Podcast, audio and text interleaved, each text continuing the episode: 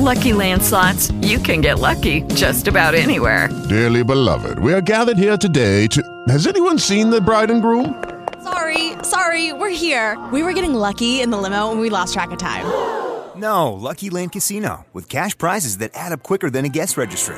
In that case, I pronounce you lucky. Play for free at LuckyLandSlots.com. Daily bonuses are waiting. No purchase necessary. Void where prohibited by law. 18 plus. Terms and conditions apply. See website for details.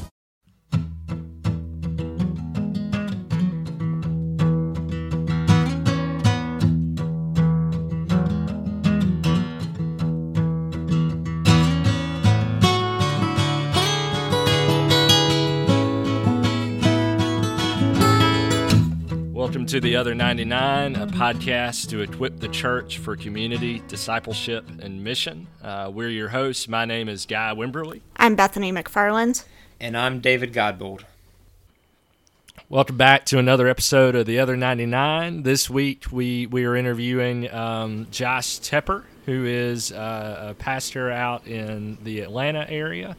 Um, we're going to be talking with him about his experiences with cross cultural ministry. But but before we do that, we're going to start all, our episode off just like we do all of our episodes with an icebreaker, and, and Bethany has that for us. Well, I kind of do. I'm really just introducing it, which you basically did just now, which is perfect. Um, so, Josh apparently really likes questions about zombie apocalypse. So, That's true. I'm really going to pass the reins over to him. Fair enough. Okay, so here's the question. Um, it's a zombie apocalypse right now, and the closest people you love just turned into a zombie. What weapon are you grabbing to defend yourself? Okay, what weapon are you grabbing to yourself, what weapon are you grabbing to kill them dead? Well, that, aren't those two things mutually exclusive in the zombie apocalypse? I don't know. I believe they would be mutually inclusive. You tell me, what weapon are you grabbing to defend yourself? Okay, I've got one. Um, so I'm uh, I- I'm in, in this weird transition phase where where I'm about to move and my mom is about to move too, and we're both downgrading, so we got to get rid of a lot of stuff. And I'm looking up at a uh, at a Buddha lamp that I got when I was like 15. and that sounds like feel like I could kill two birds with one stone. I can I can defend myself with it, and I can get rid of some of your it. stuff. Fair enough. I think that that's that's very resourceful. I'm I'm impressed. hmm Much I'm more impressed. resource- resourceful for than me. Um, well, well, my, my first thought was um, to get a boomerang Ooh. because I could I could I could lace the edges with with knives and sharp objects, and it would also come back to me. But How would you the- catch it if it was laced To with lacerate your yeah with hands. if it was had sharp objects? How would you catch it? Uh, very very skillfully. Okay, all right, all right. I didn't think that that far through to it. So so it wouldn't it would come back towards me, not completely to me. So I would pick it up off the ground and be able to throw it again. Okay, okay, Um, okay. You- But but in all honesty, when I was a kid, I had like a legit boomerang, and I succeeded more in getting it stuck on roofs than using it with any sort of skill. So if I did go with a boomerang, I'd probably be the very next zombie. Um, so more than likely, I'm gonna go with the stereotypical answer of shotgun. okay, okay, fair, fair. Yeah, I'm a little too analytical for this question.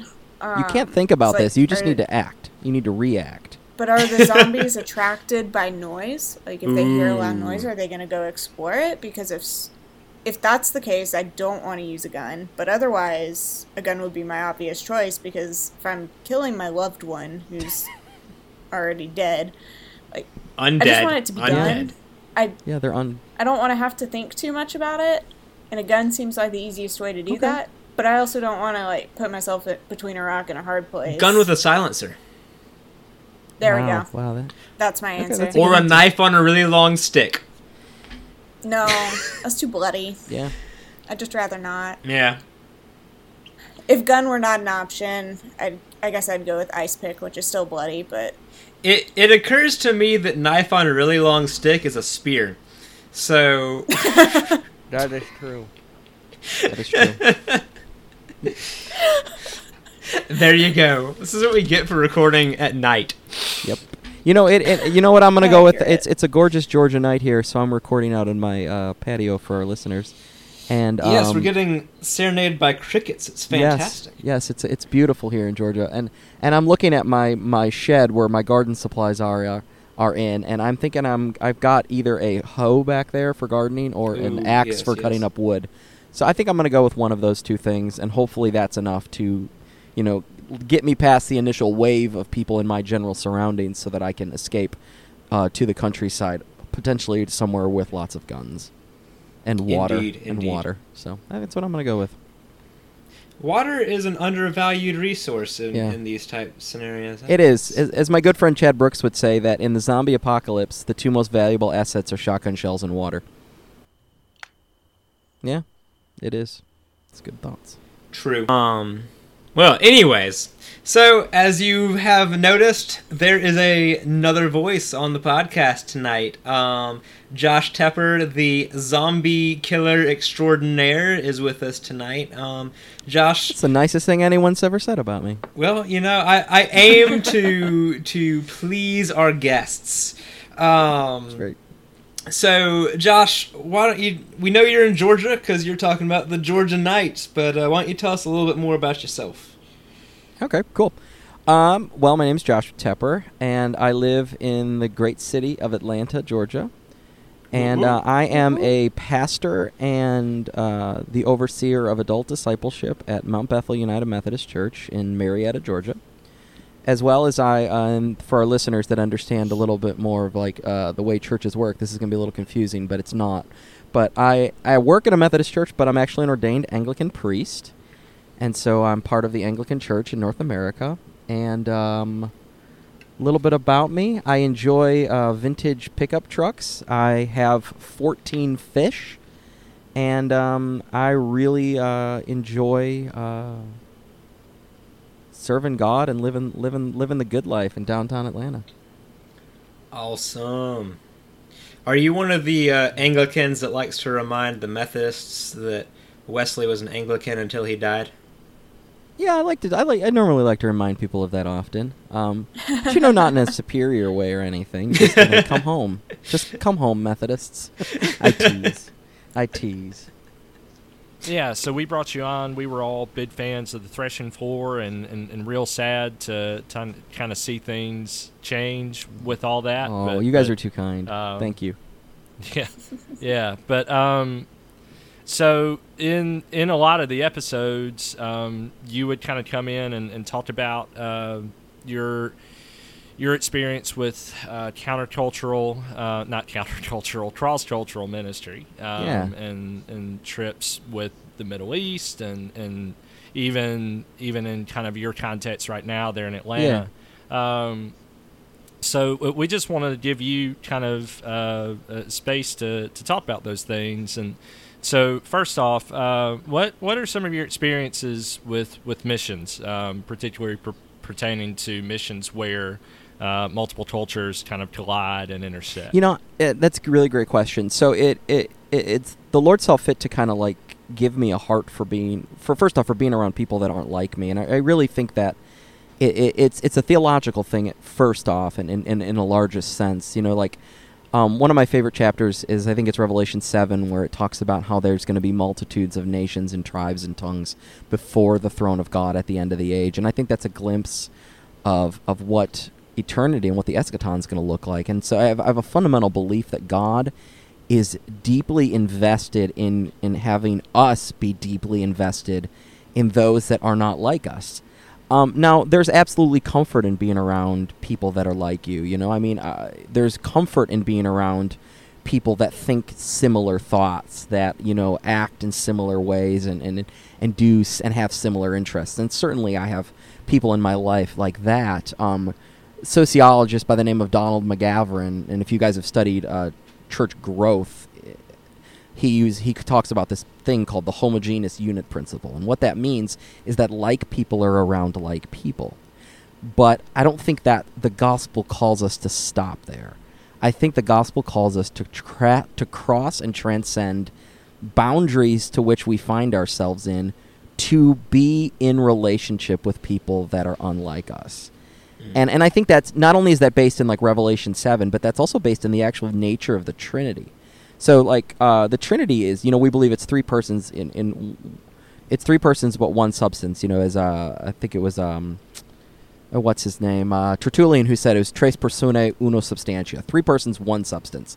So that what that it basically believe what that we believe about the Trinity is that it is in, essence a relationship of like-minded yet different entities. It's and you can't push the analogy too far, otherwise you'll go into heresy. But it really it, it's this interconnectivity of unique partnerships between three people, and not three people, three entities that is God, yet they're one spirit in unity.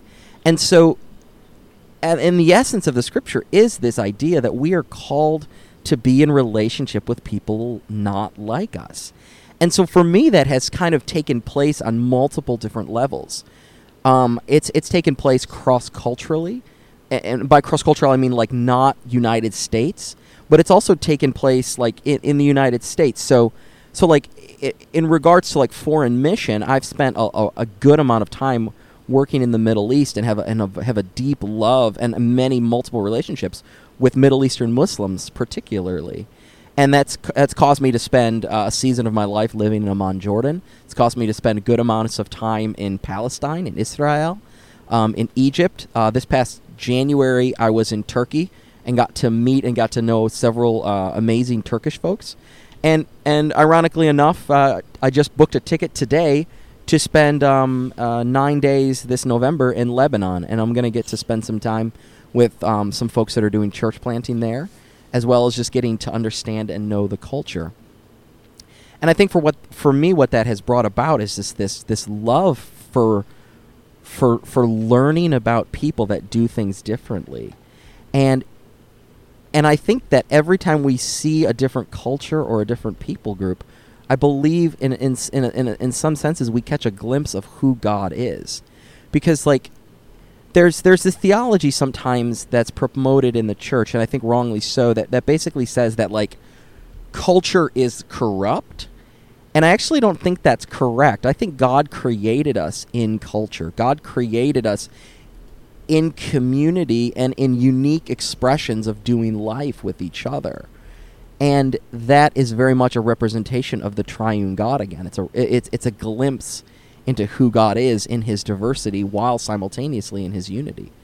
And so getting time getting t- to spend time with people that think differently, that act differently and and and if you know me that eat differently. I love different food. that might be one of the main reasons I love being around people that are unlike me because I love uh I love uh, different food. Um, but it really does just give you a glimpse of the kingdom, and and and now and, and on a and on a, a state side where I'm not, you know, going over to the Middle East. Um, what that looks like for me is Atlanta is one of the most diverse cities in the United States of America, and I adore this city. Like I am so grateful the Lord saw fit to bring me here. Uh, Atlanta is the largest per, pop- uh, per population city uh, for African Americans in the United States of America. It's about 60% African American. And so every day of my life, I get a chance to engage with and to get to know and get to experience, uh, particularly in uh, the African American culture and, and, in my neighborhood, get to really experience um, African American subculture because my neighborhood is uh, it's a minority African American community on the south side of Atlanta. And um, it, it's changing a little bit, but for the longest time, and I've lived here almost five years, I was I was the only white dude on the street, so I really got to experience um, a lot of diversity. Got to meet new people. Got to think about life in different ways. Um, and so that's just a little bit about me, and it's a little bit about the way I engage culture and, and and why I do. So it is theologically founded, but it's also a a unique curiosity um, about other people and things and ways of doing life. Um, it's just really important and fundamental to who I am, and and I honestly believe I don't believe that's just my nature. I believe maybe my nature enhances that, like my character and who God's wired me to be. But I also believe that God wants each and every one of us to be curious, particularly about our neighbor, particularly about those people that are in our sphere of life. And if you live in the United States of America, I promise that's going to include people that are ethnically different than you. I promise you're going to engage Muslims, you're going to engage Hindus, you're going to engage um, people from Asia, Southeast Asia, from, from Europe, from all over the world, from Central South America. And God has, I believe, called us to build common bridges of relationship with those people. And that requires getting to know them. Yeah, I, I think we're going to talk about this a little later on in, in the episode, but but in the interview. But we had we had a pastor who talked about um, just as a parallel. We had a pastor who talked about um, the spiritual gift of hospitality, and he said, you know, hospitality is listed as a spiritual gift, but that does not mean that people without the spiritual gift of hospitality just get um, um, what's the A word free I'm pass? trying to find, use? Um, like a hall pass. yeah, yeah, a free pass not to be hospitable to hospitable to other people. So I, I think that's really cool that um, that you're wired that way. Um, but but that doesn't give me or, or anybody else a free pass that, that doesn't feel wired that way just to kind of sit on my laurels and Exactly. not think through those things. I think it goes back to Jesus's question of um, to to the lawyer who who when he said you know he asked Jesus Jesus how do I fulfill the law? And, and Jesus says you know love God with all your heart soul mind and strength and love your neighbor as yourself. And, and the scripture says that the lawyer wanted to justify himself. And so he kind of points back to Jesus well who is my neighbor? Well Jesus comes back and and basically says your neighbor is who you encounter regardless of, of, of if they're in, uh, you know in, in the jesus' context he talked about the samaritan. We know the story of the good samaritan. Well the samaritans were the enemies of the of, of the of the jews. They were the enemies of the people of god. Yet jesus says who's your neighbor? Your neighbor is the samaritan. And not only the samaritan the samaritan is the just one in the story. And so uh, when we ask the age old, and then it goes also back to Genesis 3, uh, you know, God asks Cain, you know, what have you done to your brother? And, and his and he's and he asks the similar question, who who is my brother? You know, who is my neighbor? And I think the the resounding question is the whole world. You know, we're we are all called to be in relationship, to learn to seek to know the other to a greater extent and and and it, it's moving too from from this no, from from a novelty of actually you know you know the the tertiary of getting to know somebody and that's great and wonderful and that's the first step.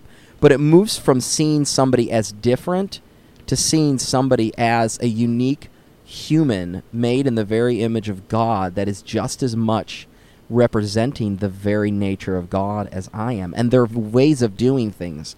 The way the things they value though there there is brokenness and sin in this world but there is unique beauty in each cultural's values that I believe as Christians we are called to to not only discover but to exemplify and to and to hold and fight for the dignity and worth of that intrinsic thing in in in, in the world over that's why you know that's why we as Christians uh, we have to be for people that are on the margins of society. We have to be for people that might not be, uh, you know, the the most powerful or the wealthiest or or the you know the most uh, attractive demographic to to engage with. We are called to be with people on the margins. That's that's what somebody like Mother Teresa taught us. That they, they asked Mother Teresa, "How can you continually minister among the poor and the dying?"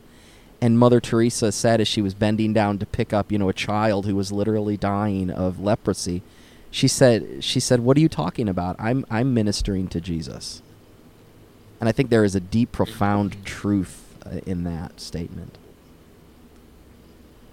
So, so I, I I really like everything that you said. Um, I I- I think for me, whenever I have approached the conversation of cross cultural ministry or, or or even just engaging with all any other type of culture, I've always kind of had it in my head as it's over there. It's it's outside of the country. It's it's overseas missions. It's it's that kind of stuff. But but something that that you said earlier about why you love Atlanta so much um, ki- kind of struck me because I mean it's not just Atlanta. I mean here in Hattiesburg, we have all kinds of different cultures that that are living right next to each other and, and interacting and intersecting every day. Um, so bringing the cross cultural idea to next door rather than the next country um, may be kind of a new concept uh, for some folks. So so what does it Yeah. look like to really engage in ministry with our neighbors here from other cultures? You know, honestly, it's. I encourage folks, especially for you know, you guys are your podcast theme is the other ninety nine. So you're talking to folks that are living their lives, that are doing, you know, they're not like me. They're not a professional minister. They're not. I don't. They don't get the. I I, I call it a privilege. Some might say differently. they don't get the privilege of doing full time ministry. Um, but what I, I would say we don't it, we don't need to overthink it. It's not hard. You know, it's as simple as if you get a chance to know the Starbucks barista or you know the person who uh, works at the supermarket or the gas station or the places that we engage with every day because you're right the diversity in the United States is changing so fast that there's people all over the world in our backyards. And and just taking the time to ask them to to ask them their names ask them if they have children to to to to to kind of release the fear that that you're going to be offensive by inquiring of their life and by l- genuinely being curious about who they are and and, and you never know where that leads. Uh, uh, t- I'm an alma mater of Asbury Seminary, and Tim Tennent uh, is the president. And Tim often tells the story about how in in Massachusetts, when he was uh, living there, they're one of the states that doesn't allow you to pump your gas. Um, so you have to. So there's literally somebody that pumps your gas. It's it's a weirdest concept, but I guess Massachusetts and New Jersey do it. But anyway, so the guy that would pump his gas uh, was um, of of Middle Eastern descent, and and Dr. Tennent just uh, would go to this intentionally go to the same gas station every time he needed to fill up. Took him an extra three or four minutes, you know, maybe out of his way, but he would do that so that he could strike up a conversation with this guy. And before he knew it, he had learned who he was. He had invited him over to his house for dinner. He was able to share the gospel with him. And, and ultimately was able to pray with him. Um, I, I don't know if the man ever came to Christ, but we have prayer and hope that he does. But all of that was simply by Dr. Tennent being intentional about getting to know somebody. And he tells this wonderful story. It's sad but wonderful at the same time about how the man came to his house and and he was you know you know most of us Americans coming over for dinner is not a, usually not a, a big ordeal you know it's it's like come and join in our family table. But this guy this guy never been invited to an American's house for dinner. And so he comes dressed in a three-piece suit with his hair slicked back totally dressed to the nines for dinner at the Tennent's house. And Tim said he's like man I felt very underdressed for my own home. Um but that that that that it, it's it's awesome because he he did that. But it's also sad to say that how many years had he been living in Massachusetts and had mm-hmm. never even been in someone's home, and and I think little steps like that, if we're intentional, that God can use to minister to those that are not like us because they really th- they're all over. There's a wonderful book by a missiologist who's actually pastoring in Birmingham, Alabama right now, a guy by the name of J.D. Payne. He wrote a wonderful book called The Stranger Next Door. And in the book, he unpacks this idea that the majority nations of the world, the world, the, the nations that we still send multiple cross cultural ministers to, to, pre, to, to share the gospel with those that have never heard, that the majority of those countries are now residing in the United States. And there's actually people that reside in the United States for college, for new jobs, whether, or for other sad reasons like getting forced out of their countries that are living here that we could never get into as as foreign cross cultural missionaries. And Jesus saw fit to bring them to us. So what are we mm-hmm. doing to show them the love of Jesus? Again, I live in Atlanta. Just outside of Atlanta is a city called Clarkston. It and it is considered the most diverse square mile in the United States of America. There's like some 90 nations represented in like 1 mile in Clarkston, Georgia. That's less than 20 miles from where I live. And so, how can we engage in, in showing those folks love, hospitality, um, welcoming? Because many of them have come to our come to the United States for reasons that aren't positive. They either had to they were forced to flee their homes. How can we show them the love of Jesus? And and I think that's it, it can be as incredibly simple as just being friendly. It can be as in depth as inviting someone over for dinner. Um, but it doesn't have to be anything more than that. It doesn't have to be scary. I love my mentor Bob Tuttle often says that 90% of ministry is simply showing up and paying attention. Are we living our lives in such a way that we're asking Jesus to sh- to to bring people into our everyday existence that we can show the love of Christ to? Because he will if we ask and we pay attention. So you just talked about how easy it is to engage people who come from different backgrounds or different cultures than we do. And I feel like a lot of times we make excuses or make it harder than it needs to be. But what are some big obstacles that you see or have maybe encountered in crossing cultural boundaries or cultural borders? Yeah, and they're definitely. I I I want to I, I want to say that it is easy, but at the same time, there are simple things that um you know you you want to keep in mind, especially when you're engaging someone with like you know an Islamic background or a Hindu background. Um, I, I think because there there is difference in culture, and that that's what makes it beautiful, so that we are different, but that also makes it difficult because we're different. Um, but I think a really a safe way to go about bridging that gap of offending someone is simply just be intentional about asking.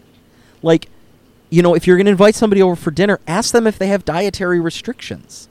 You'll be surprised how at ease that would put a Muslim because then they know, oh, they're not going to feed me pork.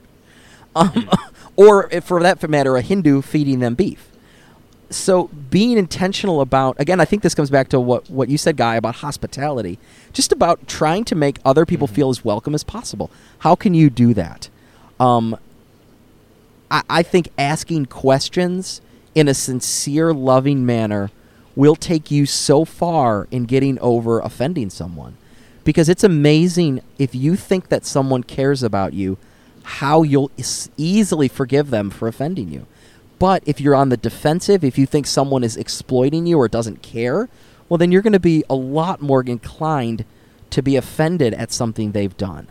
And so, coming and getting to know someone with a genuine care and an inquisitive spirit, where you're asking questions, you're seeking to understand, and you're seeking to not do something culturally inappropriate for them, I think that's critical and I think that's that's as simple that that will overcome the barrier of fear. I think in a lot of ways, but it does require a sense of humility, and that's sadly something that I think that's lacking in a lot of our political discourses today in the United States when we talk about other cultures. Is it is not. I hope our listeners can grasp this. It is not a sign of weakness to seek to understand the other and respect their cultural values. That is actually the ultimate example of Jesus to people because that's what Jesus did. He bent down, he got low, he became human to reach us. He accommodated us. And he has, we as his followers are called to do the same.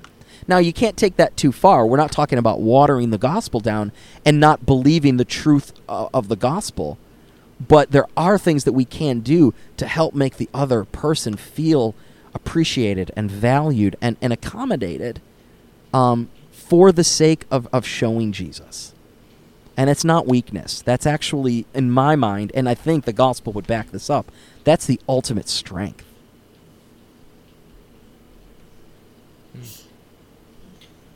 Yeah, that's something I've definitely noticed in my life as well. Um, recently, my husband and I were we were invited to go to a traditional Muslim Indian wedding, which was a really really cool experience. awesome. The whole time, like we were like the only white people there, so we're like walking around. We're like, okay, like, what do we do to not be offensive? And we just point blank asked whoever was around. We're like, hey, what should we participate in? What's okay? And they were so excited that we were asking those Yeah. questions. They're like, you can do pretty much whatever. People are just going to dismiss it because you're the white person.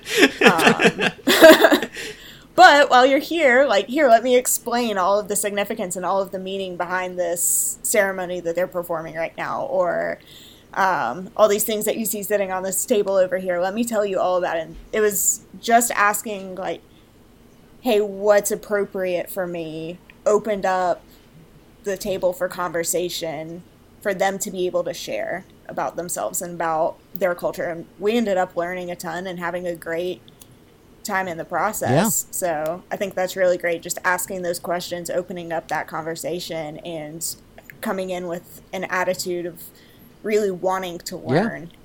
Yeah, it's it, again. I think a genuine curiosity and care is is is the critical f- first step. In a lot of ways, that's going to give you a lot of mileage.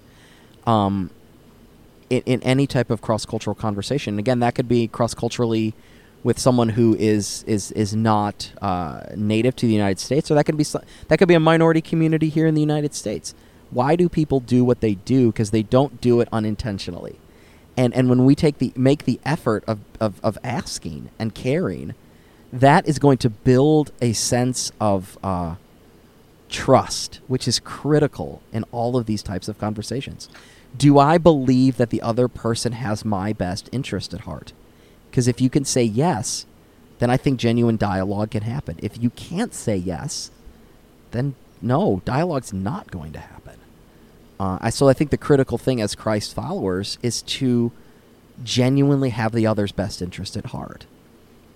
Um, and, and, and I get and, I just believe the Holy Spirit and prevenient grace that he that, that God is just going to open up doors that we never thought possible, and we might find ourselves tripping into these scenarios that we just never never would have guessed.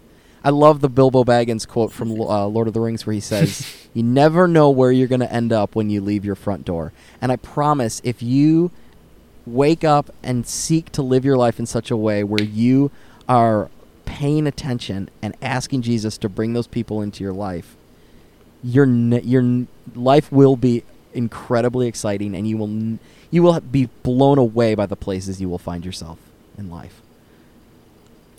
You know, I think I think this is going to be the 23rd episode that drops, and uh, I think that's our first Lord of the Rings reference. It, it. Wow! Which, with the three of us, That is that's impressive. impressive. wow! I'm pretty I'm pretty proud. I I know this is taking it back way way to the beginning of the interview, but uh, but I'm pretty proud that we finally got some Latin on our podcast. Yeah, 'cause I think yeah. that's the thing that we were missing. And I hope that was Latin when you quoted Tertullian, uh, Josh. if it's Greek, I'm gonna feel like an idiot. It, You- it- well, uh, it was Latin actually. So I was going to You're say good. if if it was Greek, you could go back and edit it. Edit it where you like. I'm glad we finally got some Greek on the pro- podcast. Right. right? Right? So, um, so what? Uh, I'm loving the conversation, but but what if what if I'm in a place where I'm I'm not rubbing elbows with with other cultures in, in my day to day life? They are how should I how how can I be reaching out to those who are different from from me? Well, I think that that that first off, I believe God has called us to be faithful where He's planted us, and so be faithful in your context. Because though you they may be culturally more similar, there are subgenres and different people groups, even within in you know within more. Uh, more closely related people groups. So there always is learning to appreciate the uniqueness and the and the the imprint of God on each individual person, the the imago Dei, the image of God. And so I think that's a critical first step. And if you're faithful in that place, then I believe God will bring faithfulness. If your heart's desire is to engage cross culturally, He will bring that about. And then uh, also, in some senses, I think it's a little bit like a treasure hunt. So if that's something you desire and you don't see it in your immediate surroundings, take a drive. Go drive to a new town that's a few miles away and, you know, find people. and then ask Jesus to open the doors. So I, I think that that's what I would say. I would, but again, chiefly just to be faithful where you are, um, and be faithful in learning to truly know the other people in your life and those in your immediate context. Um, one of the things that my good buddy Drew Causey and I talk a lot about is what does it mean to to know your neighborhood. One of the things that he's been doing in some of his uh, doctoral research is he's been literally just walking around his neighborhood every evening for like 45 minutes, praying, but also just observing. Like, what are the things that my culture values in this neighborhood? One of the things he noticed is that everybody has a perfectly manicured lawn. What does that say about the people in your neighborhood? Or, you know, for instance, so, so only you know your neighborhood, but what are the things that your neighbors value, and how does God want to use that to minister to your community? Because so often we live such busy, fragmented lives. I'm beginning to uh, think that Thomas Merton was onto something when he talked about how that when busyness is a great violence to our souls. And when you're busy, you miss the cultural uniqueness and the and the ways that God is moving right in front of our eyes because we're so busy doing things that we never take the time to stop and pay attention. So I would say walk around your neighborhood and ask God to reveal things. And and I think that will be faithfulness in that setting and, and then who knows where, where God's going to lead you next or what doors he's going to open. Um Mm-hmm. So Yeah. Yeah, and, and just in you saying that, like, we're all white on the podcast today, and um, uh, my, my neighborhood is a is a white neighborhood, um, but but the people in my neighborhood, e- even though they're white, like, we're not. I don't know how to say this. We're not the same kind of white person. yeah.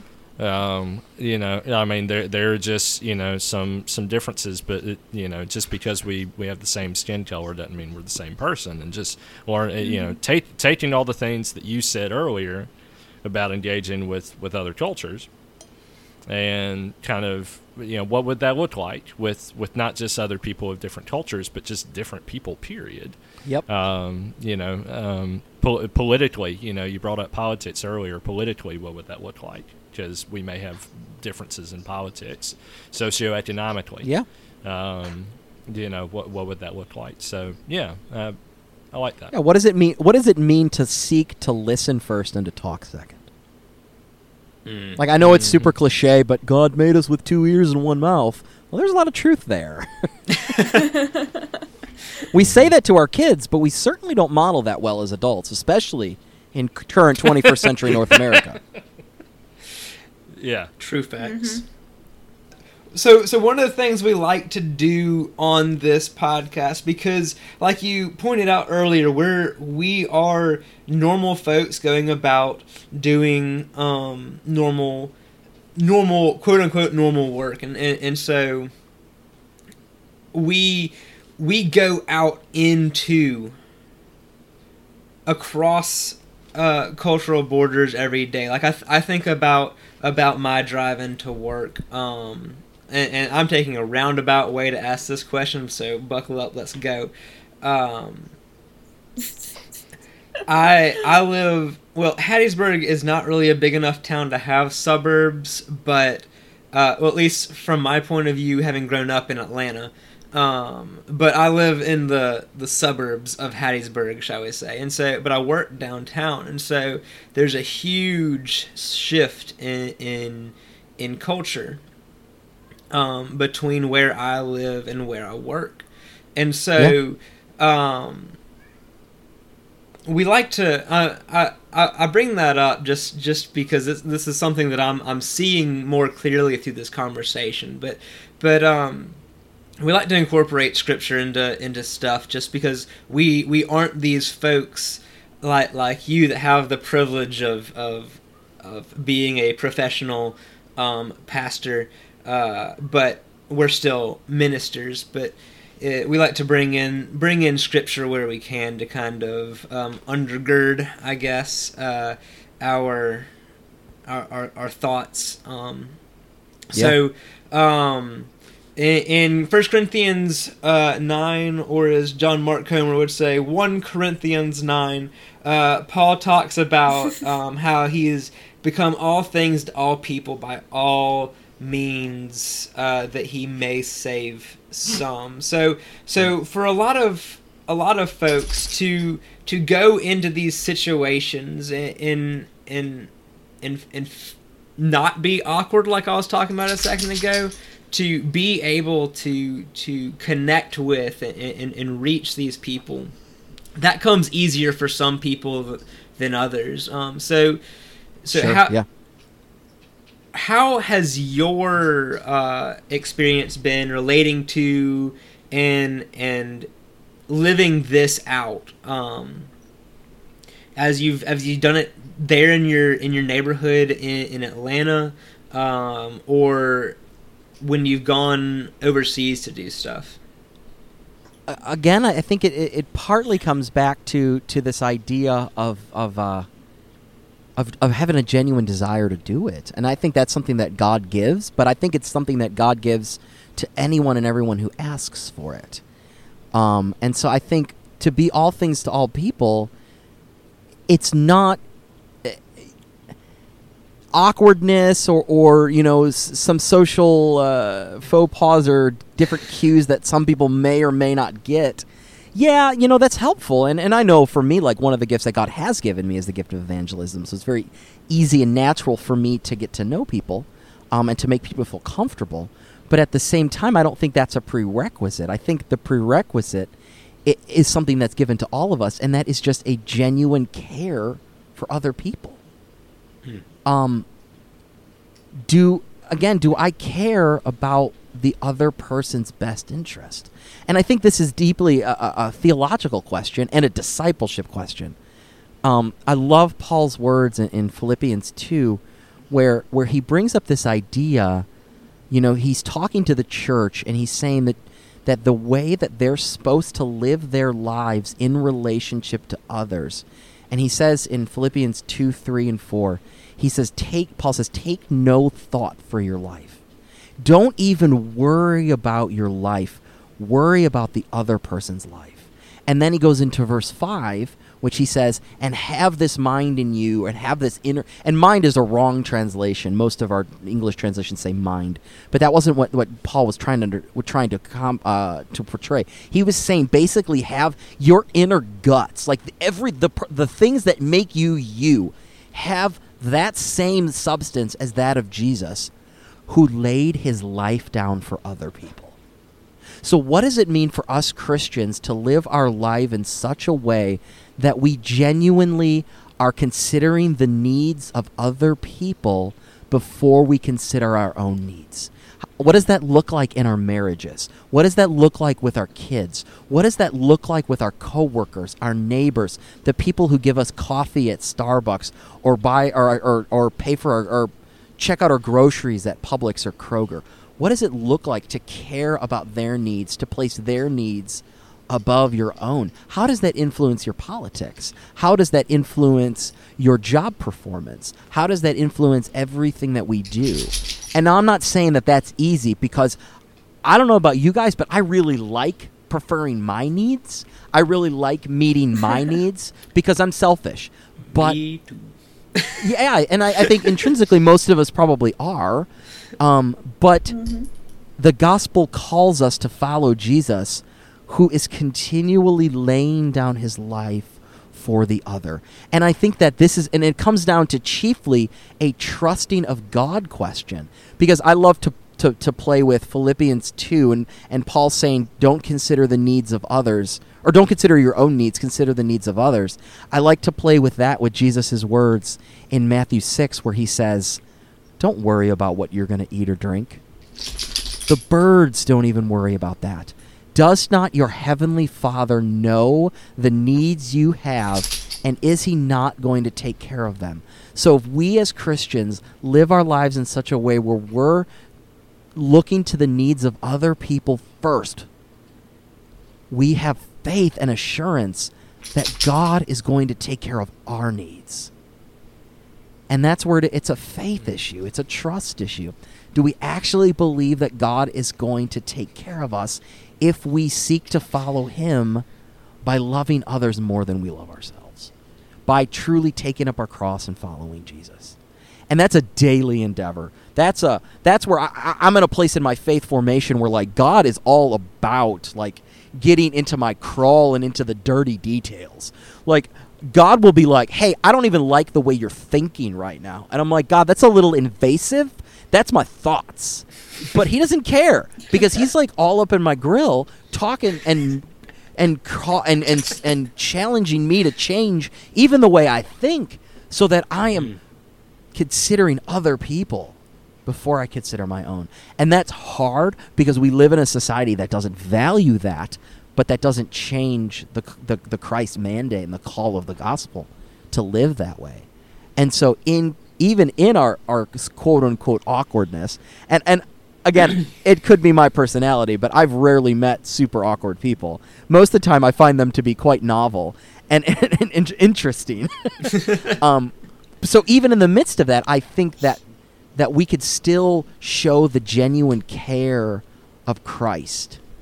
And that is going to transcend every cultural boundary. Because when we really love like Jesus, that is what's going to transform the world. That is what's going to transform people. So transitioning to uh, just a few quick sort of practical questions. Not not that anything with, that we've been talking about so far hasn't been practical, but but maybe just kind of to give people an, an inroad into living this out in their life. What's what's baby step? Um, and maybe some of us need more than a baby step, but what, but what's a baby step to, to start to leave our comfort zones behind? Um, what are some baby steps, or just some some steps that we can take? I'll give you I'll give you three simple, super simple ones. Sit in your front porch, not your backyard. Mm. Mm-hmm. Take a walk once a week, and just if you see a neighbor that you've never talked to or one you've talked to every week, strike up a conversation.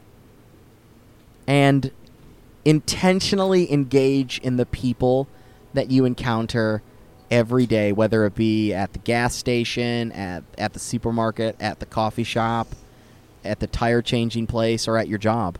Just be intentional and, and, and ask make it a, make it a game. Say, hey, you know what? I want to learn one new fact about that person today, and do that every week.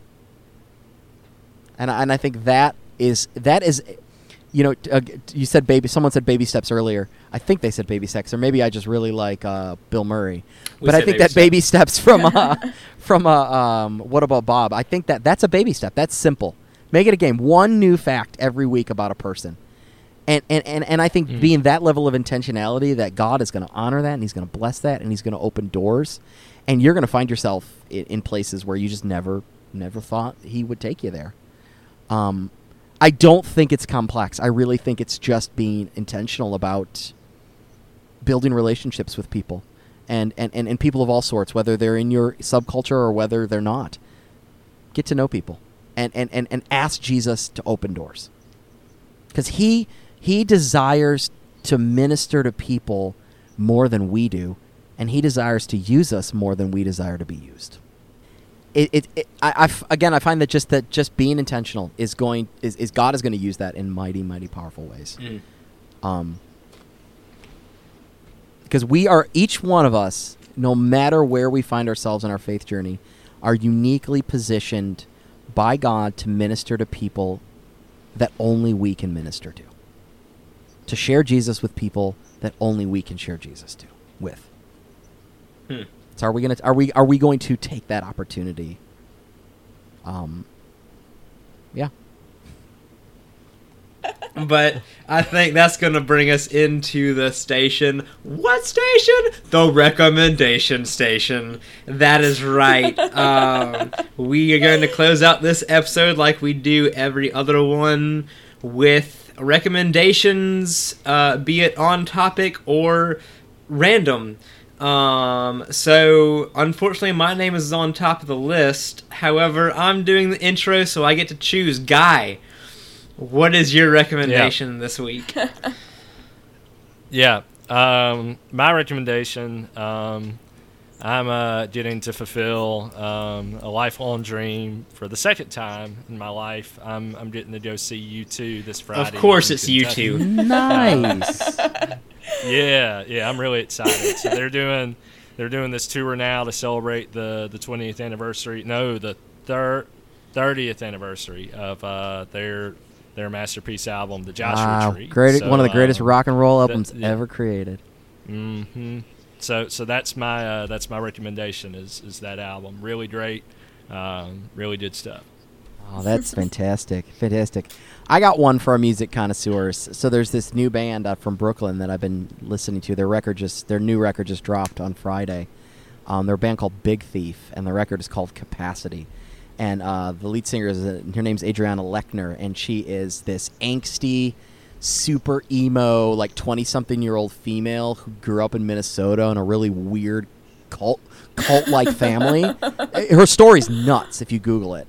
But like the music and the angst and the passion to which she sings and writes from, record's amazing. Whole totally recommend it. For those of it may not be everybody's love of music, but this stuff is good. That's great. Um, and Josh, earlier you shared about a book. This is a little more on topic, um, but it was from the guy in Birmingham. Something about like the stranger yeah, next J- door. Am I getting yep, that JD right? Payne's book Stranger Next Door. It's super accessible, easy to read. Um, the, the towards the back half of the book, he's going to get into some demographic stuff, so that might not be as helpful, but it's a good resource. But the first few chapters are really just about like how um, the United States is changing and how God has saw fit to bring the world to us, and how we can take uh, we can take that opportunity and and be and be His ministers everywhere everywhere we go in our lives. And I think it's a really really good book. I would I would highly recommend it. You could follow him on Twitter. He's got a real active Twitter presence. It's I think it's just at JD Payne. Um, and he's also uh, you see he does a lot of stuff that's for free on the internet on his website. So I highly recommend JD. He's a good guy. Awesome. That sounds like a really great resource. I'll definitely need to be checking that out. Um, my recommendation for this episode is not really related. Um, I mean, like, it kind of is in the sense of like mission and serving others and that kind of stuff, but not necessarily with cross cultural um, relationships. But um, I learned this week that the majority of people who need bone marrow is it transplant? Is that the right word? Um, donations who need to be recipients of bone marrow donations. Their family members are not eligible donors for Wow. them. Um, so there is a ministry called Be the Match. Um, you can find them at bethematch.org, and you can sign up to be a bone marrow donor. And it's free to sign up, really easy. All you need, like, they'll send you like a saliva swab kit, and you mail it back to them, and they can, for the most part, tell through that if you're going to be a match. They might need to call you and get some additional blood work if they think they have someone. Um, but super easy to sign up. I've always been a huge advocate for being an organ donor, but never really thought about bone marrow. Um, and that's something you can still do like while you're alive. um, I mean, some organ donations you can too, but it's just a very practical way to take what you've been given and bless somebody else in a way that will change their life. Yeah, that's awesome. All right, I'll I'll finish this out because while y'all were talking, I came up with one. So that's that's good. that was my whole reason in not going first was it was just a stall tactic. Um, so I want to recommend um, "Unlikely" by Kevin Palau. Uh, Yes, yes. so I forgot about that book, and it's I did too up until up until um, the Josh's second second uh, recommendation there. Um, and I thought about it. It is uh, by Luis Palau's son, Kevin Palau, uh, and it uh, talks about the partnership of the churches in Portland, Oregon, with the local government in uh, improving the just everything about Portland from education to parks and you know everything else about the city. It, it, it's oh man, I'm I'm gonna I'm gonna butcher some some Bible here, um, but uh, oh, what's the prophet that talks about when they're in Babylon? Just is it uh, Jeremiah? What about Say, yeah, say more. When- when- yeah, you're not when- giving much the- detail here. Since you're in Babylon, work for the good of Babylon. That's Jeremiah. Jeremiah. Yeah, Jeremiah. That's Is Jeremiah. that what I That's? Jeremiah 29, Okay, in fact. yeah. it is. Okay, yes. So it it's embodiment of that in the 21st century.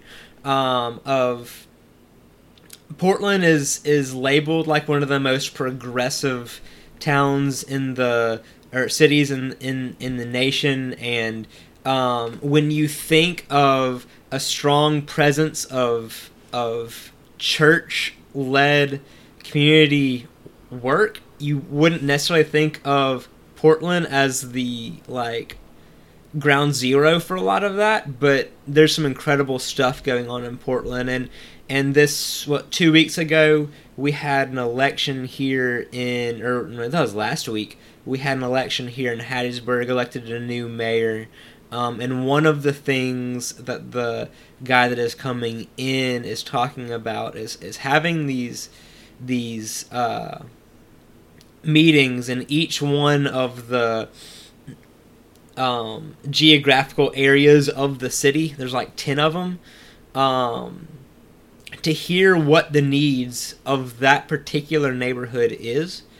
And um, something that has kind of been rolling around the ba- back of my head is this is an excellent opportunity for the church to move in places where they're not already um, moving. God's moving, but we just haven't caught up yet. Uh, and so I'm I'm really looking forward to to the church partnering with our city, hopefully going forward. But unlikely is a fantastic book about and and shoot, you've got cultural borders being crossed all over the place in that book. So Absolutely. check it out. Absolutely. I'll have to check that one out. Yeah, it's really good. Um, before we go, Josh, do, do you have anything else that, that you'd like to share with us? Um, and, and definitely, you know, we, we'd love for, you know, to if you want to throw out your Twitter handle for, for other people to um, check you out. But you have anything else you want to say before we close out? No, I'd like to say first off, thanks for having me, y'all. This has been a lot of fun. Um, and for the listeners, you know, just ask God to give you the boldness to make the first step, and I think that uh, I think that you will. Um, so just be bold, uh, be courageous, and don't fear. You know, uh, Jesus will give you the the opportunity and the words to say. Uh, I love that passage where Jesus says, "Don't worry about when you stand before people what you're going to say, because the Holy Spirit will give us the words." um, because that's who he is, and he's a good, faithful God. Um, so yeah, so be bold, be courageous. Um, for our folks, uh, if, if you're interested a little bit more, I do a little bit of writing, not nearly as much as I should, but uh, you could check out my blog at trinitarianmission.com, and uh, my Twitter handle is uh, at Joshua Toepper, so just my full name. And um, yeah, uh, I'd love for anyone to have thoughts, or if you find yourself, uh, you know, I'd love to hear some stories about ministering to people because that would be uh, that would be that would be really encouraging. By the way, Toepper is not spelled phonetically. We'll have a link to that No. in the uh, in the show notes. yeah, no, it's good old German pronunciation. Well, hey, um, that's our episode, and, and we hope that you've enjoyed our, our conversation with, with Josh Toepper today. Um, if you have any questions or feedback um, or ideas for other episodes, other topics to talk about, people to interview, we'd love for you to, to hit us up on our uh, social media, as, as David so uh, finally calls them. On, on Facebook, we're at the other 99. Uh, we also have a Facebook group now, uh, the other 99 podcast community. Be, be sure to go into both of those. Um, Twitter and Instagram, we're at at the other 99 pod, and um, our email is the other 99 podcast at gmail.com. We'd love to hear from you. Um, we'll have an episode out in another two weeks, and uh, we hope you enjoy the week ahead. Thanks, y'all. Bye. I really need to go through and streamline our uh, our social media handles.